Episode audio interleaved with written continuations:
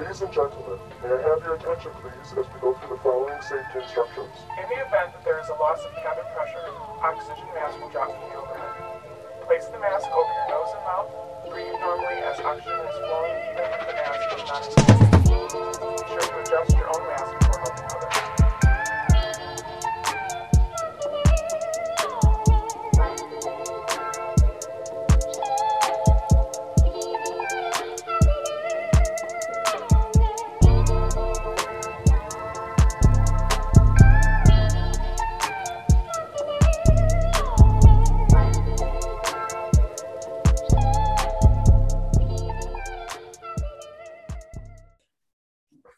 None of my episodes ever really start off the same way, just to let you know. Absolutely none. Like um there's plenty of times like I click the record button and I'm like, oh my God, I was not ready to actually start that shit.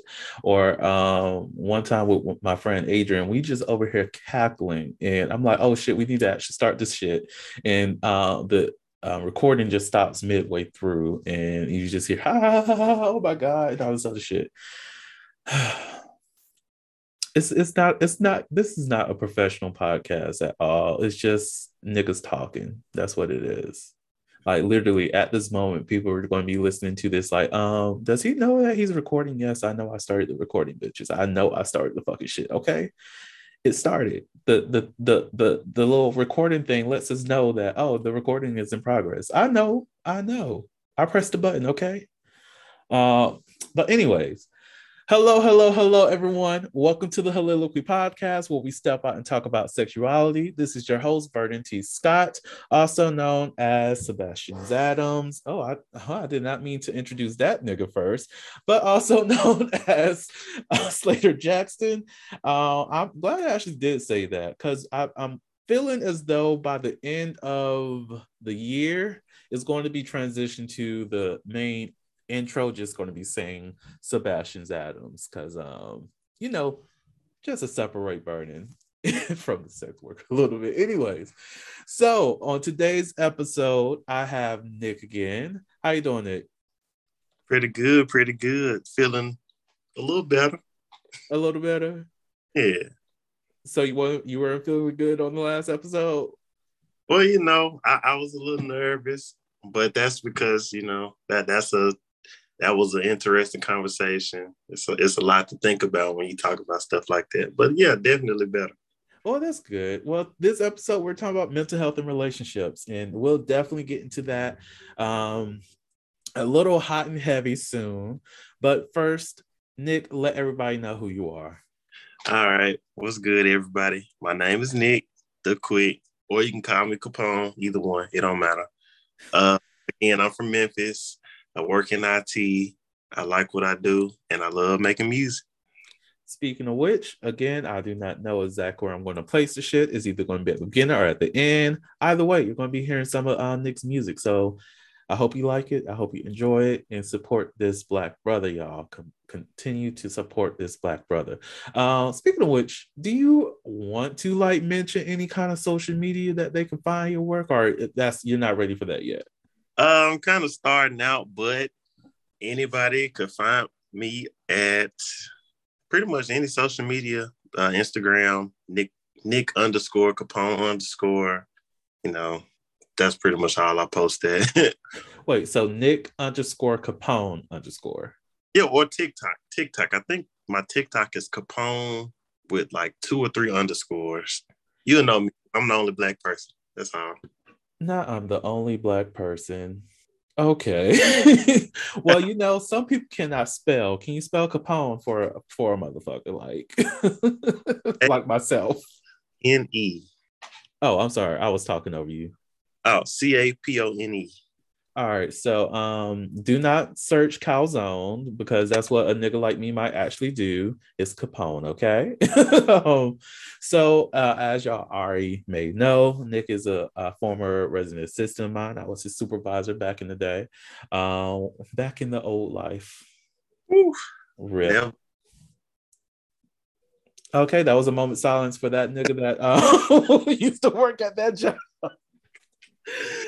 oh god. So um look once you grow and you continue to grow you have to you have to uh, have funerals for your past selves. So that was that moment of having that moment for him. You did what needed to be done and you was excellent at that. Also nick was very wonderful at his job too. If he wasn't he would not be on this damn podcast. Uh ooh, that means if other people hear this they're gonna be like so we weren't good at our jobs? Of course not.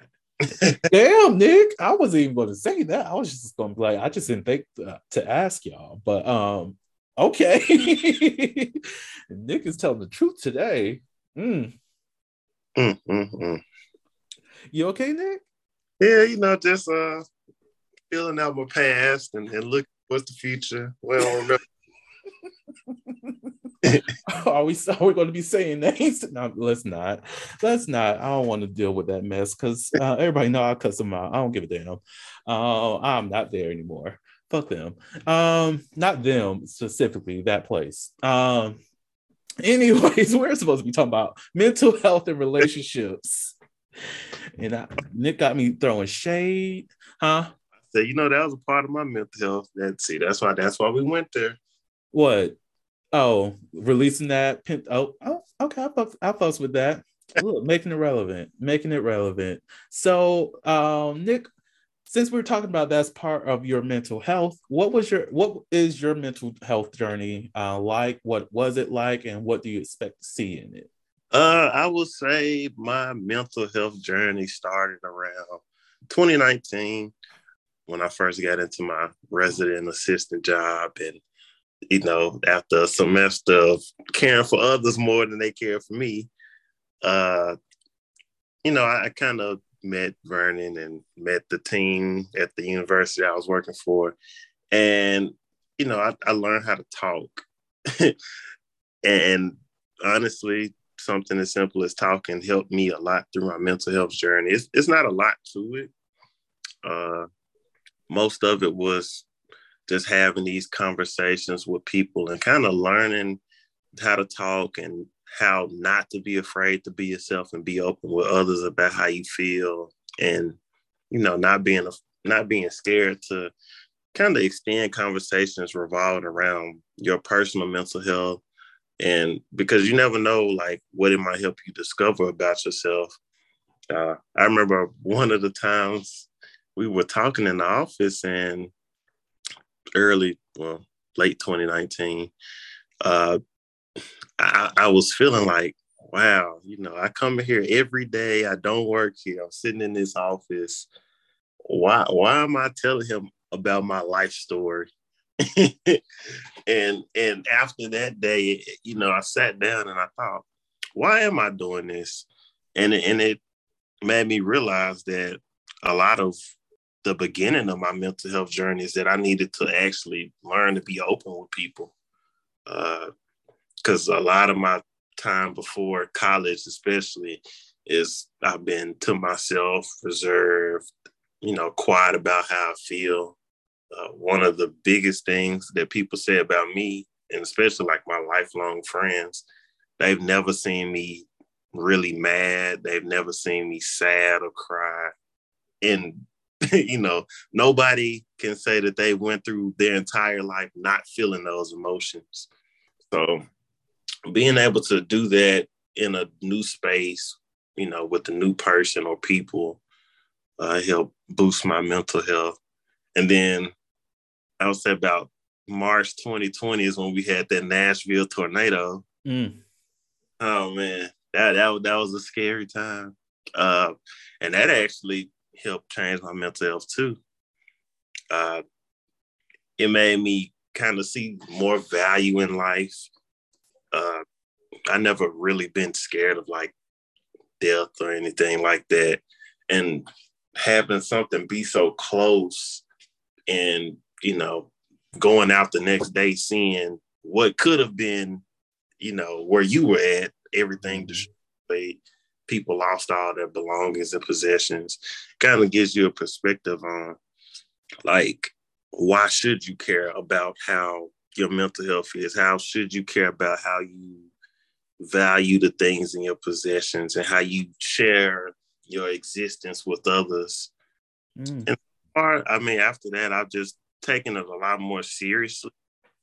And I've, you know, worked every day on trying to share a piece of myself with others and kind of give back in the same way that people gave to me, you know, that same listening ear, that same, you know, encouragement, boost the confidence. And I'm go- I'm doing pretty good now. Well, look at that. Well, first off, I'm low, low key a little bit in my feels, um, just because I did not know I was the one that got you into wanting to go down your mental health journey. You you just, you said that in damn intake meeting, so I would have already knew this shit was coming. But it's okay. It's okay. I'm good. I'm good. I'm not gonna cry. So I I, I feel seen in this moment. But thank you for saying that. I appreciate you uh, for saying that. Um, but I I will say um, that I am happy that uh, I was able to help you there. Um, I, I do have like a long track record of people who I've met with. Uh, most definitely when it comes to black men who cried in front of me. You weren't you weren't one of those, uh, which is fine. But Oh, you almost. but I only say that because uh, one of the things that I enjoyed most about um, most definitely working at um, that institution, which if you connect the dots from the last episode to this episode, you know Zach where I worked. if you even go back to what he said about the tornadoes, you would know exactly where all this happened. But that place of work, um, is just communicating with a lot of young black men and helping them find their path to um, mental wellness um, because we don't talk about that enough in our community. Uh, even the ones who uh, on our staff who was feeling suicidal at one point and um, didn't y'all would never know who that person was uh, but helping them get into um, counseling and uh, see about their own mental health uh, even the other students who were there who um, came to see me and just talked uh, and just needed that guidance um, because we don't have that often within our community. And I will say, now that you brought up tornado incident, I was so ready to go upstairs and punch you and fucking Elijah and everybody else y'all had up in the building that time because so y'all my one of my biggest fears is tornadoes, right? And this shit happened out of nowhere. It was like siren, oh shit. Next thing you know, windows are fucking shaking. And I'm like, so you mean there's a fucking touchdown already? So I'm like, okay, let me get out. Niggas, where y'all at? I'm in the GroupMe trying to figure out if they in the building, wherever the case may be. Y'all safe and all this other stuff. These I'm already in the basement, y'all. The Heauxliloquy podcast focuses on the variability of sexual expression. When it comes to sexual expression, we often depend on pornography to illustrate how one must perform sexually. For those who have not learned this by now, the stuff you see in porn is not real. Pornography provides a singular perspective of sexual expression that is not often the reality we see during our own sexual encounters. The Heauxliloquy podcast is a conversation that takes you outside of the compressed box of what many know about sex. Some of the topics we discuss includes kinks, condom usage, status disclosure, and past sexual experiences. The Heauxliloquy podcast steps out on sexual norms and recognizes that the norm is not the only normal. Subscribe today and join the conversation.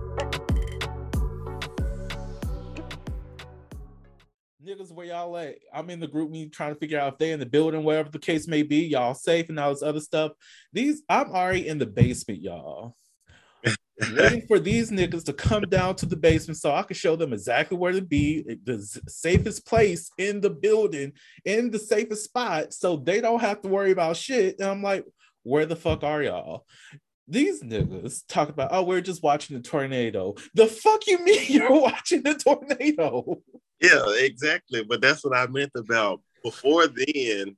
I didn't. I didn't have a lot of regards for my life. You know, I didn't. I didn't take a lot of stuff like that seriously uh, because one, I've never had it happen, and two, I've always been kind of a little bit harder on the feeling side.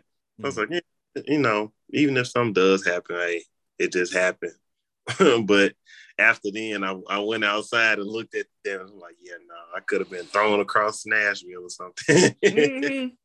Yeah, I, I, had the bunker ready, y'all. I'm over. I literally was standing next to the door, watching that shit shake, and I'm like, if this door open, I don't know if I'm going out this shit but I'm I'm willing to risk my life for these niggas if they if they don't bring their ass down these fucking steps. But then you know, after about five minutes, it was gone and it was on the other side of town. Um, so we survived. Trauma bonds. There we go. Um, but um yeah i know for myself my mental health journey uh well i've already been a uh, promoter of mental wellness, and I've done my own self reflection and my own self care routines for some time. But to actually get extremely serious about my um, mental health, where I had to put myself first before anything else happened uh, around the time students were coming back to campus and uh, i do actually want to say thank you to nick because um, uh, I, I remember sitting in the office, everybody just coming into the office like crazy, and uh, my hands started to like do like this, which I later found out was part of my OCD, um, and my me just worrying about, oh my God, there's so much shit going on, so much that I don't have control over, and I want to have this space open for students, but right now my own personal safety is at danger, and honestly, y'all, uh, like this is why I fuck with Nick. He literally was like, "Hey y'all, I need y'all to get out of the office." like he just told them all to leave, and I was just like, "Thank you, Nick." Like, because in that moment, I just could not process everything that was going on uh, with poor leadership. Uh, on multiple levels and no concern for the student population and the people who are working with the students. It was just a lot going on. And I just, was losing it at that point and this was even after i had put in my 30 day notice uh, and i only said that i was going to stay there to make sure that people came into the building safely uh, and i could have left sooner but my main concern was making sure that the students who were to, uh, coming back to campus had something that had structure to it rather than just you go wherever the fuck you want to go. Yeah and, and the reason uh, and i appreciate the words I, you know, community. Community is a thing. Uh, yes. And I didn't, you know, help myself feel better about my mental health or understand what I needed to do to change until somebody else stepped in. So that was kind of my way of doing the same. Oh, thank you. thank you. All right, y'all. Okay, let's get out of our fields. These are two black men sharing moments, y'all. These are moments. This is quality shit. All right. Um, so one of the things that we talked about in our um meeting to draft up this episode is um the reason behind why you got into your why, why you get got into your current relationships and i think also in terms of like some of your past relationships it had uh, as how it pertains to your mental wellness Mm-hmm. Like, um, I think you were saying something about that. Um, one of the main reasons you are in relationships now is so that it can help you connect with people. If I remember correctly, let's just talk about it. Uh, so, why? What is the reason behind you getting into uh, relationships? Yeah, so so I, I would say my primary really reason for me getting in a relationship was to, you know, learn how to love myself while at the same time learning how it feels to be loved by somebody else. Uh, you know, I, I didn't, I grew up in a loving household where the word love wasn't thrown around frequently. You know, it's a lot of hard lessons, hard love, whatever, whatever.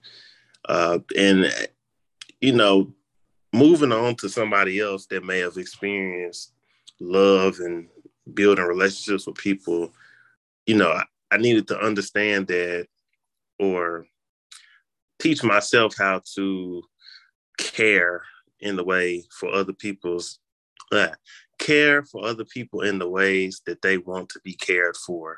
Mm. Uh, so, you know, getting into my relationship with who I'm with now, they they kind of been through a similar story as me. And I understand and I was able to connect with this person on a deeper level than I have with most people and kind of shown them some things that I felt like I was missing. And it's been something that my spouse has enjoyed and they've taken appreciation to. And now it's kind of like we on we both on the same playing field. You know, we kind of tend to each other and you know, kind of understand where some of the love or some of the needs for love lack and can kind of tailor each other to to feed those to feel those needs. Oh, so I love it. I love it. So and uh, essentially, um, both of you came from like the tough love environment, uh, where it's not that I love you any less. It's just that it's hard out here, and I rather uh, prepare you for the the the horrors of the world. And in order to prepare you, I have to take myself away from you um, quite often. I have to um, be mad at you. I have to be um, not necessarily ab- abusive, but um, assertive in every single uh, instance so that this is me saying that I love you because I want you to survive. And in order for you to survive, you have to have that hard skin, that hard head, that hard body, that hard heart, um, just so that you don't fall in such a place where someone can manipulate you or um, just take you away from me. Because it's uh, when you, because I know a lot of people have been raised in a way that when you show vulnerability, that means you're weak and that means that you're an easy target. And by loving someone the hard way that makes them less of a target. That means that there's a more likely of a chance of them coming back home. Uh, would you say that's essentially uh, y'all's experience? Yep. Yeah and, and i say i say that because well you explained it but i agree with it because you know hurt people hurt people. Mm. you know your parents you know they've went through or in my experience parents go through things and they kind of try to prevent their kids from going through those same things especially when it comes to dealing with others you know other people relationships love whatever. And sometimes you know going through those cycles as a adult with responsibilities to your kids you know example me uh you don't get to be so vulnerable with everything in the world. You have to show them, you know, this is what it is, this is what it ain't, and it's that on that, you know. But as somebody that's been through that, you kind of have to understand that it's not people, your parents, you know, in this case, will work in your best interest even with the worst words said, mm. it does have to be nice. And, and, you know, even though it's a complaint for me, you know, I, I can say, and this happened recently, um, how it actually helped me as a person or help my mental health when it comes to jobs and things like that. Uh, I, I I had a situation with one of my coworkers that I felt that you know, he may not like me, you know, he's kind of not a, supervisor to me, but he he trains me. And mm-hmm. you know, kind of funny. I'm in this new environment. I'm not around a lot of people that look like me. You know, I, I expect the bullshit. you know, I'm having this conversation with this person, and they're like really straightforward, really, you know, this is what it is, this is what it ain't. And if that sounds familiar to me, that sounds like my parent. Whereas mm-hmm. my counterpart, you know, of another race and and skin color, uh, he has the same interactions with this particular person at work, and he's like, "Man, this is I, I just don't like this person. They they talk to me this kind of way. They talk to me this kind of way." And you know, for me, I'm okay. You know, this guy, he's wanting to quit his job, go find somewhere else to work because somebody's not talking to him like, you know, y'all best friends. mm. You know, because in my experience, I'm I'm not used to my parents talking to me as my best friend, not talking to me, you know, baby voice or whatever. And so I understand the intentions behind this person that's trying to teach us something. So it doesn't come off as harsh to me. It doesn't make me want to run away or quit it. You know, I understand they they're giving you the best of them while remaining true to themselves. I like that. I like that. Um, something I would like to add is like a lot of people uh, fantasize for better parents and rather than seeing their parents for who they are or even the struggles and traumas that they had to deal with. And that's something that i had to deal with too and which also allowed me to even forgive um, uh, like my stepdad. Uh, he was not the best person for me definitely didn't love me the way i needed to be loved and after my mother left it was just like it's it's just me now um, but after I got older, I just got to a point where I'm like, why am I expecting this person to be perfect for me? Uh, when I all I can really do is continue just to show love and make sure that I show up perfect for myself, make sure that I care for myself the way I want to be cared for, and just let that childhood childhood trauma, that childhood person go, let that hurt go, and just experience this person who may have um, not been the best parent for me be who they are not have that expectation that they need to be like bill cosby uh, sorry cliff huxtable. Cliff huxtable. Gotta clarify. Gotta clarify. Uh, why expect for them to be uh, some fictitious character that is not them. Just look at them for who they are, what their experiences were, and just be okay with that. Know that even in your adult life, that person probably might not even change, but you you can love them regardless of how they impacted you as a child. Like you can know that, okay, I know I can't talk to you about this, that, and the third. I know that I don't have to be there for that event. I know that you don't have to invite me for this, that, and the third at the end of the day, I still love you for the value that you brought to my life, or even the lessons that you taught me, or the trauma that you caused on my life to make my outcomes a lot better. Yep, and, and I guess I could say it. The reason why this conversation ties into why I got into a relationship is because, you know, going through that growing up you know, going through that into young adulthood, we kind of, especially Black people, we kind of are very heavily tied to our parents, and we kind of grow in the direction of where our parents were when we were younger. Uh, I didn't, I didn't want that moving forward. You know, I felt that it was important for me to get in a relationship and to experience love and feeling loved and things like that that way when I have kids, I'm not, you know, feeding back the same problems that I had with my parents to my kids on, you know, not talking to them a certain way or not expressing my love for them frequently or not being, you know, a, a better parent in the sense that making your child feel the way that they want to feel growing up, you know, making them feel that they can become who they want to be you know, over these 18, 20 years until you have to release them into the world. So I, I felt that that was important for me to start early because I, I, I didn't I know my past relationships. I, mm-hmm. I was very harsh. Not I wasn't cussing nobody out or nothing like that, but when it came to kind of expressing how I feel, I was not good at it because I'm so used to you know, tell people telling me that they don't really care for what I got to say or mm.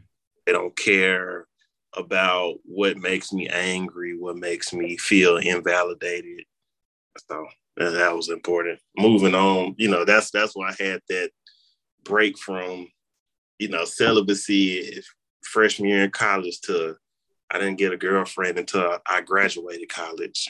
Mm. You know, that was a four year gap, and it took four years to understand that I don't want to be repeating the same things to somebody, you know, get or causing somebody that same hurt that I did in the past. Hmm. And um, within that time frame, um, were you still engaging with other people, like having conversations, entertaining the idea of dating, just you know, in the phases and the motions of dating, but not solidifying like you are my my girlfriend, you're my partner. Uh, have you engaged in that during that time frame? Yep, and, and and that's that's when I so between those four years, I did go through a lot of just talking to people, insinuating that it, it would be more than what it is, mm-hmm. you know, kind of making people feel that I was moving towards a relationship when I wasn't. And, and you know, talking to those people, and I'm actually friends with every person I've had that type of relationship with to this day. Uh, it, it hurts them. It, it, you know, it, it brings down their self-esteem. It doesn't make them feel good that, you know, somebody isn't showing the care for them that they're trying to show to you. Mm. And you know, only thing I can say is, you know, this is how my parents treated me. I don't know how to love somebody, you know, in a relationship. I don't know how to be present when I need to be. And it, it took a lot of learning and took a lot of very hard conversations to to get to this point. Mm, and I, I, like how you um what you said there because that that reminds me of what a lot of young men and older men do um because I, I know one of the things that cut me apart from a lot of other uh, people that was my age back then like during college is that i knew i wasn't ready for a relationship and people would uh, approach me saying, "Oh, we should be uh, like after uh, like a thirty minute or a uh, couple days of having conversations." They're like, "Oh, we should uh, be." Uh, you should be my boyfriend or whatever the case may be. And I'm like, I'm not ready for a relationship. And then it's, you know, that actually brought more backlash in my face than anything. But it's just knowing where I w- was at that place because for me when it comes to if i'm going to date someone i want to be able to afford to go out somewhere i want to have a place to stay of my own so that we can don't have if we want to just chill somewhere we can just stay at my place your place wherever the case may be i want to have uh, access to a vehicle so that we can go places. I want certain uh, situations to be set in stone or in place so that we can have a fuller experience than having to just be confined to like the college campus or, you know, these little, you know, you come to my room and we just chill, watch Netflix and all that. I don't want that in the dating experience. I want to be able to go to the theater. I want to be able to go to an art show. I want to be able to go to a gallery all these places go to a paint and sip and enjoy that together uh, even if it is $50 i want to do stuff like that and if i uh, if i know i'm not at that financial place or spiritual place to do that i'm going to let you know. And i think that's the thing that uh, a lot of people fail to do, uh, most definitely at a, young age, because we are taught that you need to be in a relationship, you need to find a partner, you need that, uh, you need to get married and all this other stuff, rather than saying, hey, you need failed dating experiences so you know what you do like and what you don't like. you need to go out here and uh, shop around with other people, date multiple people at the same time without telling them that you're fully committed to them. Let them know i you're dating other people. Let them know that you're trying to get a feel for them. If you like what you did you explored and found who you were and what you liked and what you expected within four years.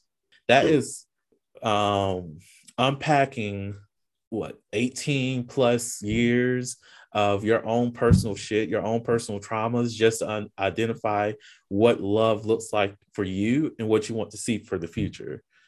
You can't just meet somebody in just three days and think that, oh, you're going to be the rest of my life. You actually have to engage with them in multiple seasons of their lives so you can know that, oh, I feel what you're feeling.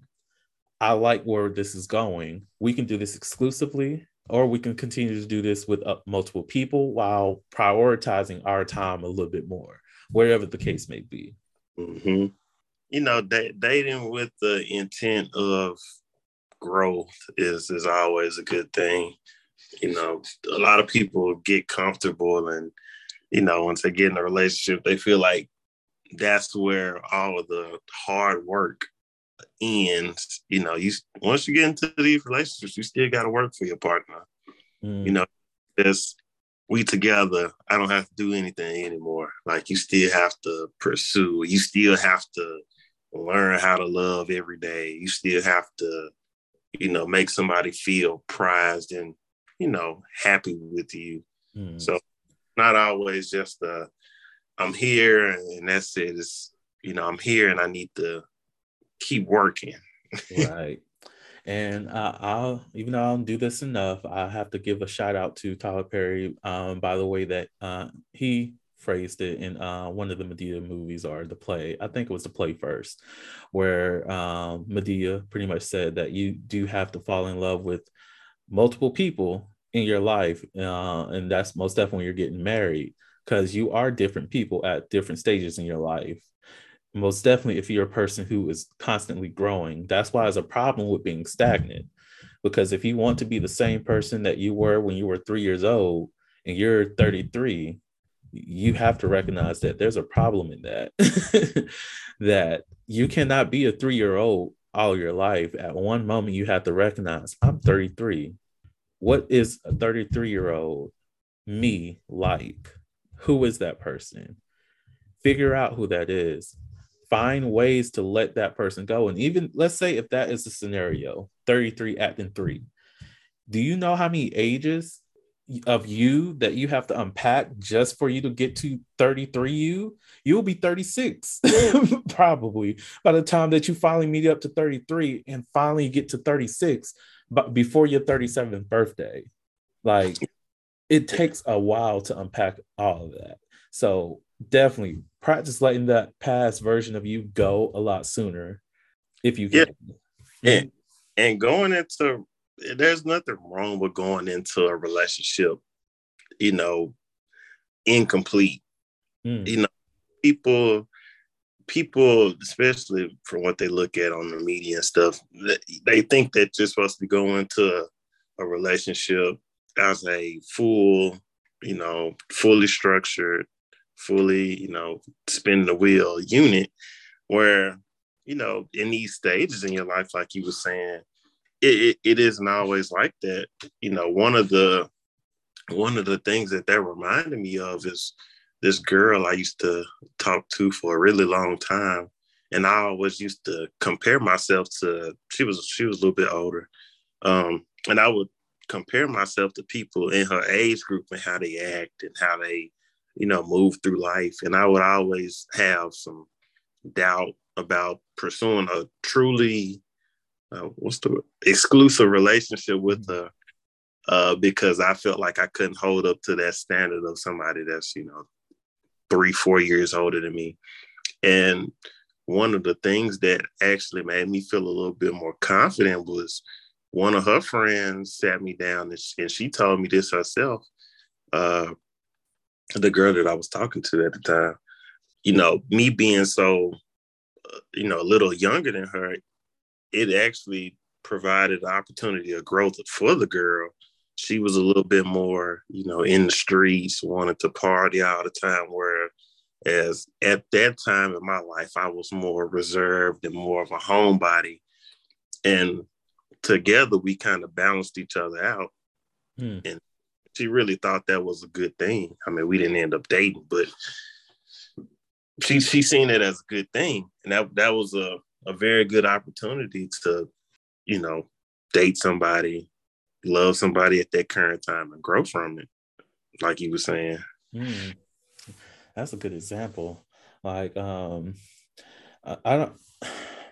There's there there's there's a lot of fear whenever you are uh, engaging with someone who either has different credentials than you, different backgrounds, or even if there's an age gap, because you will always, or for the most part, put yourself in their situations as in am i enough? Am i um meeting the standard of what they want in a partner? And if anyone who's listening uh hears this and they're uh feeling that uh because that is uh, coming from a place of insecurity which when i say insecurity i'm not saying that in a bad way but that is just uh a sense of am i you know good enough? Remember that person chose you. That person continues to choose you. And if they're continuously choosing you then you're fine. Because it is intimidating to come up with somebody most definitely with somebody that's like credential credential like um because i even know with it for myself i have to dumb myself down a lot uh, on some dating uh, apps and whatnot just uh, so someone can feel comfortable enough to engage with me because once I let them know, oh yeah, I'm 28, I got a doctorate, um, I'm working on the uh, fourth degree, um, I'm also getting certified in this, or even when they know that I've worked in se- sexual health, now it's just like, oh my god, I'm uh, I have this person who's in sex the sex world they know about sex a lot so now i have to meet their level no, no, I could teach you to bring come up to my level, but I'm not trying to have you meet me at my level already. I'm just trying to find someone that I can feel like, you know, it's enough. Um, I don't want to compete in that manner. Yeah, we can have competition, but I don't want my degrees or my age or my existence to make you feel insecure about who you are in within our relationship. And um that that's something that a lot of people face in this world. I know like uh, there's even been studies on this in terms of like black women, uh, where they've often felt that their partners uh, are well, it's statistically proven now, but their partners felt insecure around them, which uh, hindered them from a successful relationship. Most definitely, if it's a black woman that has a master's level or doctoral level degree. So it's a lot. yeah, the, the well, you know, scaling yourself to other people's level when you didn't have the same life experience, you know, navigating mm-hmm. It, it, it's never a good thing uh, because you know while you know with this girl I just mentioned, like I used to feel that oh, I'm not I'm not old enough to you know be the person she needs me to be or you know, whatever I thought at that time, uh, after having that conversation about how I help her, mm-hmm. it, and it made me realize what from her helped me. You know, she was a little bit more extroverted and would like to get out and do more. I needed to learn to like that type of stuff. You know, it it's it's hard especially when I was younger, going trying to meet somebody and they, you know, the first thing they think of you is that you're a boring person. Mm. You know, I'm mm. used to consistency in my routine of just, you know, school, home, school, work, home, you know, anything but everything revolved around home. And me moving forward like that was never never going to help me grow in the way that I needed to grow. And so I pursued her with intentions to grow. And she also showed interest in me in helping her grow, you know, in a different way than most people would think is okay. But, you know, it's always plus side. Feel feeling confident and accepted by somebody is very important. Yeah, that's that's real. I like I like how um that mutual growth. Oh my gosh, I love it so much. Oh, such a growth nerd. Uh, but like for real, that that's amazing. Uh, and uh, I, truthfully, that's something that uh, I didn't really think about um, before this conversation is how um, certain aspects like um, uh, extrovert dating an introvert can get them to calm a little bit more, where it's not just about the party style anymore. There's more to life because um, uh, introvert like myself, like yourself, we're used to being in the moment. Um, because when you're just staying at home and you're focused on things, you have more opportunities to like read books. You have more opportunity to engage in different uh, discourse about shows or gaming and all this other stuff because you're creating an environment at home um, that is like just safe. Uh, and then when you are extrovert, you're not focusing on what's going on inside the house. You're looking at everything outside where the introvert is often failing at, not seeing how, guess what? I know that you're gaming in here. You got your own gaming community up in here if you're online. But guess what? We have a game shop. Well, let's not say game shop because that's a no, it's GameStop. That's a store. Well, we got this game bar down the street where you can just commute. We can just go there you can meet some of the people locally that you're connecting with online and we can just play games there. Or uh, we got this um, going on like an arcade here all this other stuff out in these spaces that you are overlooking because you're just trying to stay at home. Or for that extrovert guess what? This is an opportunity here. You trying to party it up all outside and you know go to the club, let's play some Michael Jackson experience right quick. if that game still exists these days. But you know, stuff like that. Yeah. so, Nick, it's about that damn time to bring out the never have I ever stuff because I'm running low on cards. That's why I have my little book. Oh, this is an interesting question. Um, so I might do all three again. So okay. there we go. You ready? Yep. So this is never have I ever. Uh, never have I ever had anal sex. I've never. Really? Yeah, it's it's not been something I've been interested in doing. Mm. Uh, I'm very big on safe sex, and I, I'm I'm not educated enough to feel comfortable for partaking in something like that. You know, with associated risk, you know, STDs, whatever, whatever. It's nothing wrong with it. Obviously, you know, a lot of it is influenced by good hygiene and things like that. But yeah, nobody I've been comfortable doing that with. Mm, understandable. Well, I have. Um, uh, I definitely have. But uh, I will say if that is something that you and your current partner is interested in, definitely look into that uh, in terms of like getting the answers that you need. Um, like wh- when what the diet should look like, um, what the not even outside of diet, but um, um, tools that you can use from like a douche or fleet or whatever kind of enemas uh, to help with that process. Should there be a suppository? Should I do like the little clothes, colon cleansing thing, whatever the that medicine, um, you know, to uh, loosen bowels and uh, stool. I mean, yeah. um, all that kind of stuff. Um, definitely, if that is something that y'all do try, and this is also for listeners, make sure that there is lubricant. Uh, actually, just in sex in general, I don't care how wet your partner is. Use lube, people Please like, do.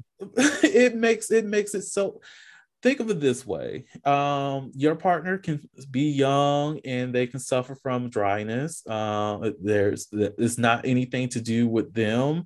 It's sometimes it's not even dealing with their arousal with you.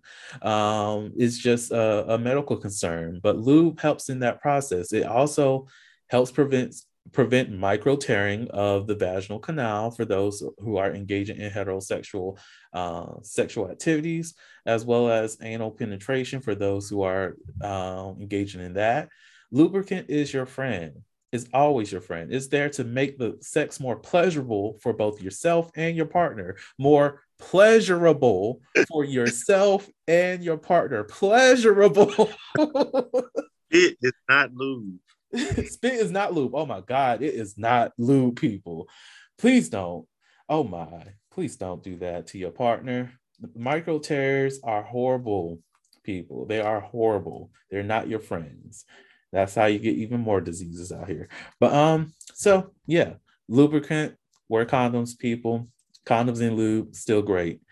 Go get checked. Go get checked. Yes. Look, if you are very active out here, is recommended uh, every three months. for me, for myself, if you're very active out here and you have the resources, bitch, go go weekly. if you're not as active, get checked between sex partners. Um, that meaning that's meaning if you're uh, a more of the monogamous dater and you're uh, having unprotected sex with that person, make sure you're tested after before you engage in sexual activities with another person. When it comes to HIV and other kind of um, um, viral infections, those do take time to kick in. So make sure you give yourself enough time between testing. So um, you can do, let's say the relationship ended January, you get tested that month, uh, and then three months later you get tested for HIV again because it takes it takes a while, and then six months later also get tested because it can come up anywhere between three months to like two years. So yep. it takes time. get checked regularly, people please. uh, somebody's just like, um, sir, did you just jump dump all that on us? Yes, I did. But uh, the the the reason why I say it is because there was a, a young lady that I that I met, uh, and nobody ever told her that information, and I kind of pushed her to go get checked, you know, as a routine, and she found out that she had something for almost two years Mm. And there was no symptoms at all. And who knows whose life she could have affected, you know. Mm. So it's definitely important. Facts, facts. Um, oh, just uh, also add on to that, just because a person does have a sexual um, transmitted infection does not mean they're a dirty person. Because uh, a lot of people out here with something. Look, COVID, we got so many people who have COVID. If you're not, if you're not shaming people for catching COVID, you should not be shaming people for catching an STI. And even if you are shaming people for catching COVID or STI, do better. Do better. Absolutely. so, um, would you rather? So, Mm. So, would you rather have orgasms that last three times longer than normal or have sex three times more often than you typically do? Sex three times more often than I usually do. Look, if if it's if it's what was it was three times longer, three times stronger. Three times longer. Say, nah, I'd be somewhere. I'd be looking like Kane from wrestling or something. Eyes gonna be in the back of my head, shaking at the arms. Nah, I can't do well, that I think what that one's saying, like if um let's say if you, your orgasm lasts for 15 seconds, it will now last for 45 seconds. Mm-hmm. Exactly. Them 15 seconds, I ain't got no, you can't see my eyes. They gonna be fight. I'll be can't breathe. You ever try for 45 seconds? That's hard. Look, it, that sounds hard. Um, but I've I've also experienced a full body orgasm once, so that's that's that that lasted a good five minutes, and that was interesting. I I don't know if I could have done that for fifteen, but that five, I was by myself at the moment, but that five did what needed to be done for, for a good three months.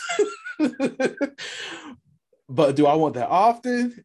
I, will say no because if uh, if every single one of my orgasms lasted for five minutes, I will want sex less. And sometimes I do like just the activity of sex without orgasm. So, yeah. If you think about it from this perspective, if you're having it three times more often, you really gonna have it three times. Well, not at the same time, but the same amount of time. You're right. You're right. Hmm.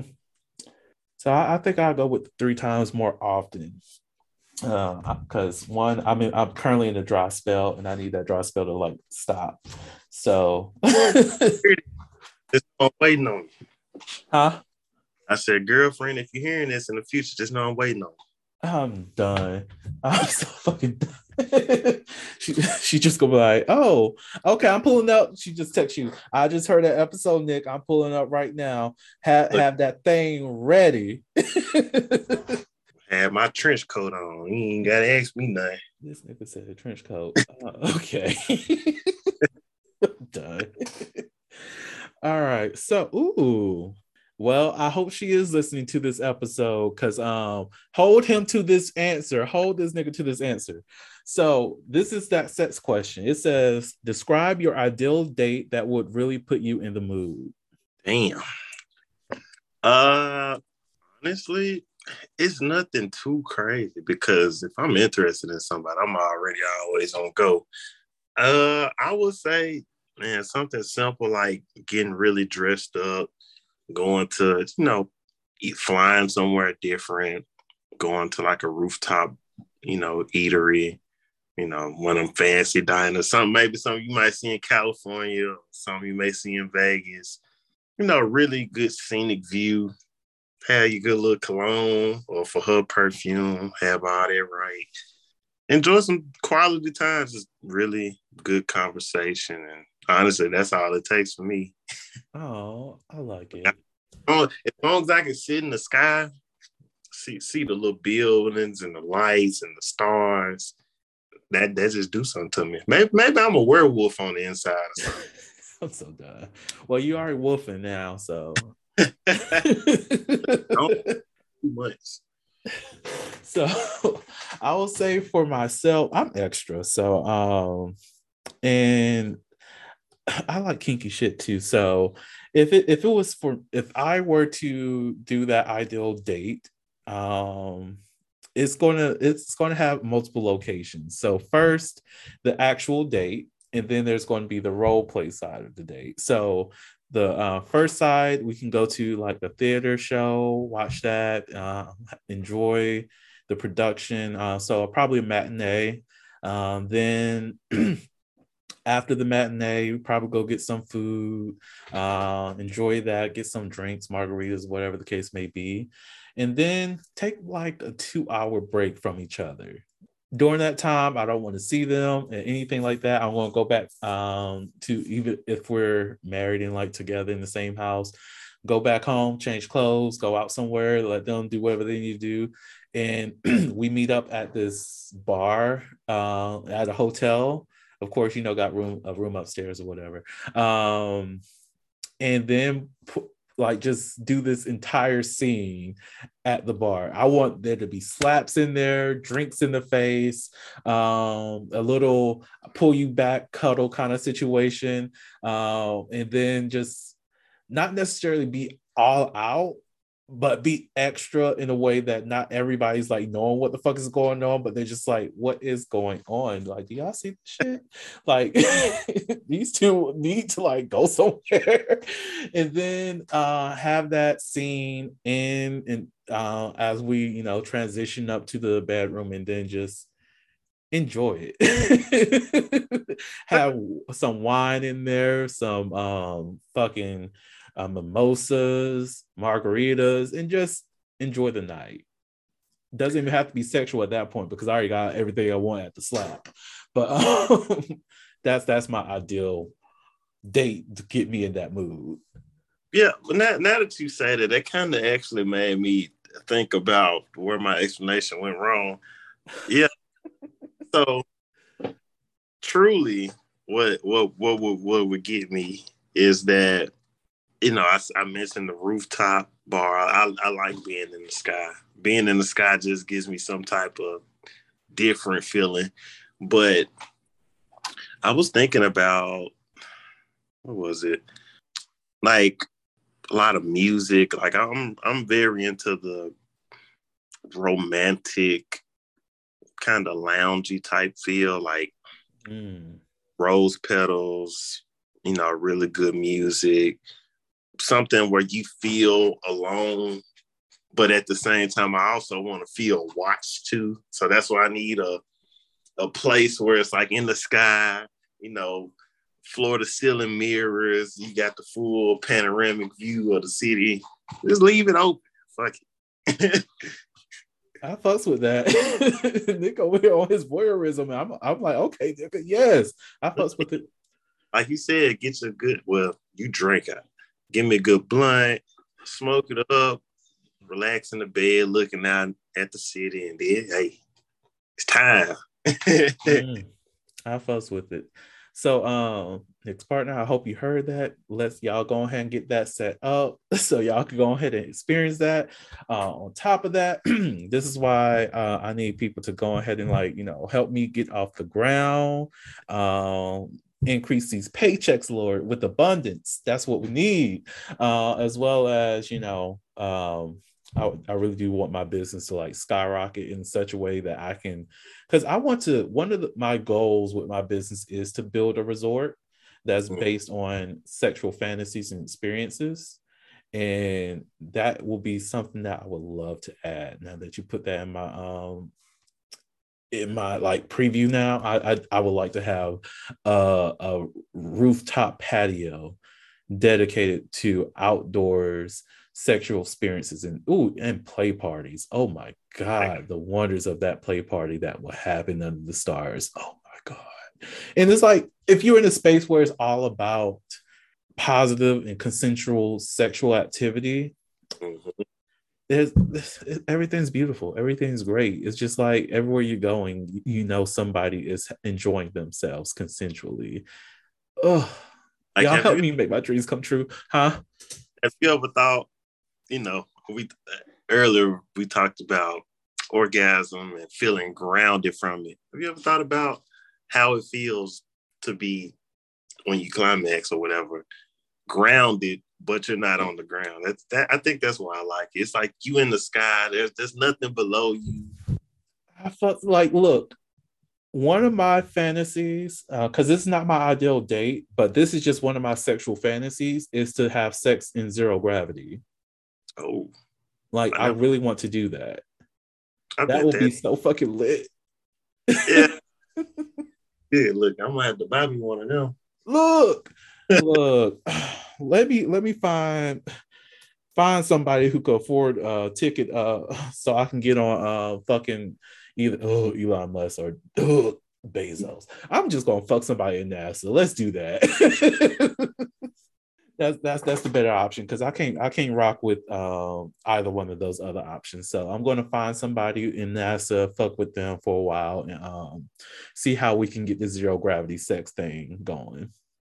That. Mm, child. no. It- okay, I, I need to get out of that because I'm I'm going deep into things that I would like to purchase if I had like billions of dollars for uh, just for sexual fantasies and shit. So I'm going to get to the point where we're closing out the show. So Nick, do you have any other last uh, words, any tips, anything you'd like to share with the audience? Yeah. Uh I guess one would be let's see. I actually wrote one down here. Always love in good faith. It's, it's, it's very important to love in good faith. Uh, don't don't don't try to go ex- experiencing people or, or move navigating yourself into other people's life in bad faith. I don't think that's a, a good thing. It's not a good outcome for you or that person. And then two, understand that not everybody is grown up around people who express love or share loves in a way that they need. You know, it, it heavily impacts how they move in the lights of love in a relationship. You know, kind of like it's hereditary.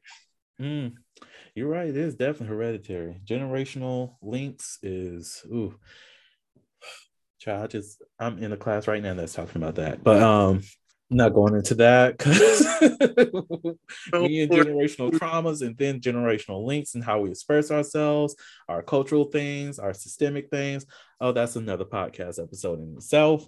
So on that note, uh, thank you so much, Nick, for participating in the Heauxliloquy podcast. Thank you all for listening. Uh, oh, the uh, actually, let me just rephrase that: the Heauxliloquy podcast, where we step out and talk about sexuality. So, thank you all so much for supporting. Like, share, subscribe, follow us on um, Twitter. You can follow us on um, what is it? Oh, TikTok uh, at Slaytor's Play Playhouse. Um, you can follow me on other sites. I'll just have everything in the show notes too. But like I said, like, share, subscribe. Uh, thank you all so much for supporting the podcast. You are loved. You are blessed. I love you all. Take care and goodbye. Ladies and gentlemen, may I have your attention please as we go through the following safety instructions. In the event that there is a loss of cabin pressure, oxygen mask will drop from the overhead. Place the mask over your nose and mouth. Breathe normally as oxygen is flowing even if the mask is not enclosed. Be sure to adjust your own mask